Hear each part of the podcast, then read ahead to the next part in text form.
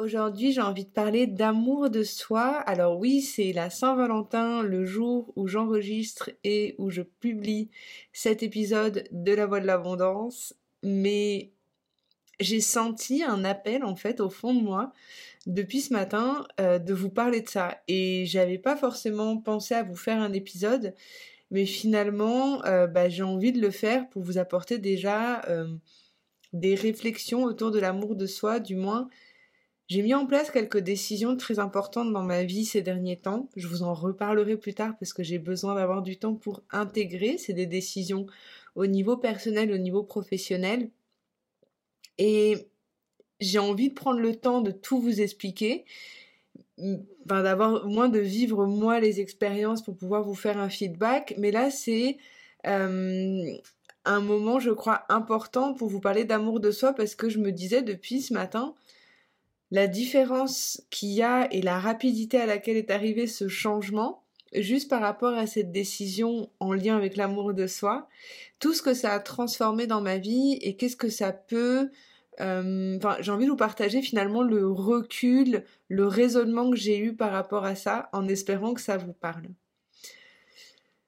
En fait, l'amour de soi, c'est là, je vous ai publié une vidéo sur une méditation sur l'amour de soi, sur la connexion avec son âme sœur. Et en fait, on sait que l'amour de soi, c'est vraiment le plus important pour construire des relations euh, de couple euh, durables et même au-delà du couple, des relations en général. Notre relation qu'on a avec nous-mêmes, elle reflète la qualité des relations qu'on a avec les autres. Mais concrètement, même si on le sait, ça, euh, bah dans la matière, on peut avoir du mal à changer ou on ne sait pas vraiment par quoi commencer. Euh, moi, je sais que quand je me suis rendu compte des dysfonctionnements que je pouvais rencontrer dans mes relations, euh, bah, je me suis longtemps demandé, bah en fait, j'ai peut-être des schémas de dépendance affective. En fait, j'ai peut-être des schémas de, de, manque d'estime de moi. Euh, j'ai pas forcément confiance en moi. Et ce qui peut être assez curieux, c'est que l'amour de soi, c'est un des piliers de l'intelligence émotionnelle, où on a aussi l'estime de soi et la confiance en soi. Je vous en avais déjà parlé dans d'autres épisodes. Je pourrais vous en reparler aussi. Euh, on va en reparler déjà brièvement ici, juste pour illustrer que des fois, on peut avoir de l'amour de soi ou du moins confiance en soi dans certains domaines et dans d'autres domaines, pas forcément. Et notre amour de nous-mêmes, notre estime de nous-mêmes et notre confiance en nous, donc c'est des choses qui sont différentes, mais c'est une construction de l'être qui fait que on arrive à mieux gérer ses émotions parce que finalement, ce manque d'amour de soi, ce problème relationnel, ils sont toujours en lien avec des difficultés dans l'expression de ses émotions et dans la manière dont on perçoit ses émotions. Et hum, il y a quelque chose qui évolue énormément et là ce que j'aimerais vous inviter à réfléchir déjà pour commencer c'est où, est-ce que vous en êtes dans déjà l'amour de soi? Pour moi l'amour de soi c'est vraiment euh, tout ce qui tourne autour de l'appréciation de son corps physique euh, tel qu'il est sans forcément avoir une envie euh, juste de le, de le transformer, d'être vraiment dans son corps. C'est vraiment en lien avec l'ancrage pour moi, l'amour de soi. C'est dans, dans mon programme Shine, euh, on travaille du coup l'amour de soi en travaillant aussi sur le massage, sur le fait de, de, de se sentir vraiment incarné dans son corps. Et ce qui se passe aussi, c'est que euh, je sais pas si de votre côté c'est pareil, mais moi dans mon cas j'ai vécu énormément de changements au niveau de mon poids et il y a pas mal de, enfin j'ai toujours vu le lien entre mes émotions et ma prise de poids. Et ce que je me suis rendu compte récemment, c'est que même si bah, peut-être passer un certain âge aussi, c'est pas forcément évident, mais ce que je pouvais mettre en place avant au niveau de l'alimentation pour transformer mon, pour reprendre un poids dans lequel je me sentais bien, bah, ça ne fonctionnait plus. Et ce que je me suis rendu compte, c'est que je sais parmi vous, euh, parmi beaucoup de femmes que j'accompagne, il peut y avoir un certain rejet quand on se voit en image, quand on se voit en photo. On peut avoir de la dysmorphobie, dysmorphophobie, euh, où on a l'impression de, enfin, on ne se voit pas comme on est réellement, où on a l'impression d'avoir plein de défauts. Et hum, donc j'ai envie de vous inviter donc à une première piste de réflexion en termes d'amour de soi, c'est est-ce que vous arrivez aujourd'hui sur une échelle de 0 à 10 quand vous voyez sur une photo comment vous arrivez à vous apprécier? Est-ce que c'est impossible pour vous de vous voir en photo? Est-ce que c'est agréable euh, de temps en temps? Il y a certaines photos oui, certaines photos non. Est-ce que vous arrivez à poser, vous vous sentez à l'aise quand vous êtes euh, en photo, quand vous vous prenez en photo?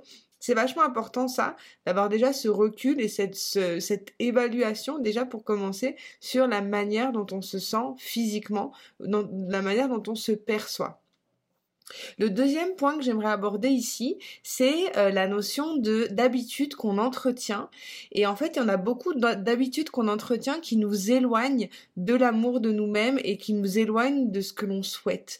Inconsciemment, on met en place énormément de schémas de comportement qui nous sabotent et c'est une marque de manque d'amour de soi, un manque d'estime de soi aussi. Et je vais vous juste vous partager un petit un petit exercice que qu'on fait aussi dans le programme Shine euh, dans la partie d'estime de soi, c'est d'aller observer les activités en fait que l'on met en place au quotidien. Déjà celles qui nous coupent de notre énergie vitale, qui nous drainent de l'énergie, ça peut être regarder les infos, discuter avec certaines personnes, avoir certains schémas de pensée. Euh, voilà, il peut y avoir des activités qu'on a clairement identifiées qui sont contraires à notre bien-être. Euh, ça peut être euh, voilà de, de de pas forcément faire du sport de pas euh, de manger certaines choses qui sont pas bonnes pour nous de boire de fumer. C'est vraiment important d'avoir conscience de ces de ces comportements là et je ferai d'autres vidéos sûrement euh, avec plus de recul sur les dépendances parce que c'est un sujet qui est vachement important et dans la notion d'abondance, la notion de dépendance et la notion de manque en fait, elle est vachement centrale. Et la plupart du temps, quand il y a une dépendance physique, que ça soit euh, à des relations toxiques, que ça soit avec des, des schémas de comportement qui sont pas bons pour nous, euh, bah en fait c'est souvent le reflet donc d'un manque d'estime de soi et ça nous coupe de l'abondance, ça nous coupe de notre bien-être. Ces schémas de, comportement, euh, en fait, ce que j'ai pu prendre conscience avec le temps, c'est que c'est pas forcément dans l'intensité du comportement qu'on pouvait estimer si la personne était ou non euh, addict à, une substance, ou c'est vraiment dans la manière dont ça impacte sa vie et donc dans, dans la manière dont ça impacte euh, d'autres critères comme bah, le bien-être financier, euh, le, les relations harmonieuses, des relations euh, où il n'y a pas forcément de conflit. Euh, voilà, allez regarder en fait dans les habitudes que vous entretenez, celles qui vous éloignent de ce que vous souhaitez réellement. Et ayez beaucoup de douceur et de bienveillance par rapport à ça. Après, ce que je vous invite à faire, c'est au contraire de voir peut-être déjà parmi toutes ces habitudes, euh, aller regarder euh, si ces habitudes-là, où est-ce, quand est-ce que vous les avez commencées, euh, qu'est-ce que vous pensez quand vous faites ces habitudes et qu'est-ce que ça va conduire comme activité, quelles sont les émotions associées. C'est vachement important et ça c'est le troisième point, c'est l'histoire en fait qu'on se raconte par rapport aux choses. Je vous en reparlerai sûrement plus tard de la notion de peur, mais en fait quand on conserve des habitudes, quand on conserve des, choses euh, qui ne sont pas forcément bonnes pour nous, c'est par peur. Et hum, il y a beaucoup de façons d'appréhender en fait cette peur, mais dans le fond, ce qu'il y a, c'est qu'il y a une volonté de vouloir être parfaite derrière tout ça. Je m'explique. Hum, vous pouvez parfois, vous faites, on se raconte énormément d'histoires. Dans notre tête, on a un millier d'histoires qu'on se raconte par rapport aux choses. Et bien souvent, on conserve des comportements, on conserve des choses qui sont pas bonnes pour nous et qui s'éloignent de notre bien-être et donc de l'amour de nous-mêmes parce qu'on se raconte énormément d'histoires. Donc allez, prenez le temps d'écrire en fait euh, les peurs que vous avez. Prenez vraiment ce temps-là de vous dire, mais en fait, il y a ça dans ma vie qui fonctionne pas. De mettre des mots, vous pouvez le faire sur un carnet, personne ne c'est vraiment quelque chose pour vous. Mais prenez vraiment le temps d'observer avec beaucoup de bienveillance qui vous êtes et comment vous fonctionnez et je vous le dis avec beaucoup d'amour, euh, de mettre des mots sur les choses et d'arriver à, verbaliser les histoires qu'on se raconte par rapport aux choses, ça va permettre d'alléger beaucoup de souffrance et ça va vous permettre de prendre un certain recul aussi par rapport à certains comportements. Euh, donc, observez les histoires que vous vous racontez parce que finalement ces histoires c'est euh, c'est ce qui vous éloigne de ce que vous voulez créer. C'est vraiment un auto-saboteur, ces histoires. Parfois, il y a des histoires qui nous poussent, mais on peut avoir beaucoup d'histoires par rapport au manque d'amour de nous, euh, par rapport aux relations avec les autres, par rapport à comment sont les autres, par rapport à comment on se perçoit, à comment les autres pensent de nous. On a plein d'histoires qu'on se raconte en permanence, et ce qui est important, c'est d'arriver à se raconter des bonnes histoires qui nous poussent vers de ce que, l'on voulait, ce que l'on voudrait créer. J'aimerais aussi aborder avec vous, c'est le quatrième point, la compréhension en fait que ce qu'il y a à l'extérieur de nous, c'est un reflet de ce qu'il y a à l'intérieur de nous. Et en réalité, même si vous avez des conflits avec les autres, avec votre conjoint, avec vos enfants, avec votre patron, avec euh, des gens de votre famille, tous les conflits qui s'expriment à l'extérieur de vous sont un reflet d'un conflit que vous menez déjà à l'intérieur de vous. Et c'est pas euh, c'est vraiment cette réflexion-là, c'est juste pour que vous puissiez vraiment prendre conscience que vous avez le pouvoir en transformant ces choses-là en vous, d'éviter de vous de vous retrouver de nouveau dans ces situations conflictuelles. Ça se fait pas du jour au lendemain, ça demande un certain travail sur soi et un certain recul, mais euh, moi, je trouve que c'est vraiment efficace dans le conjoint. Quand il y a des choses qu'on dit, voilà, il y a ça qui fait jamais, moi je fais ci, moi j'en fais plus. On peut avoir plein d'histoires qu'on se raconte. Et bon, moi, ça fait 12 ans que je, connais mon, mon, mari, donc on est euh, sur, euh, voilà, les 7 ans de mariage. En fait, ça, ça demande, mais c'est un énorme travail intérieur.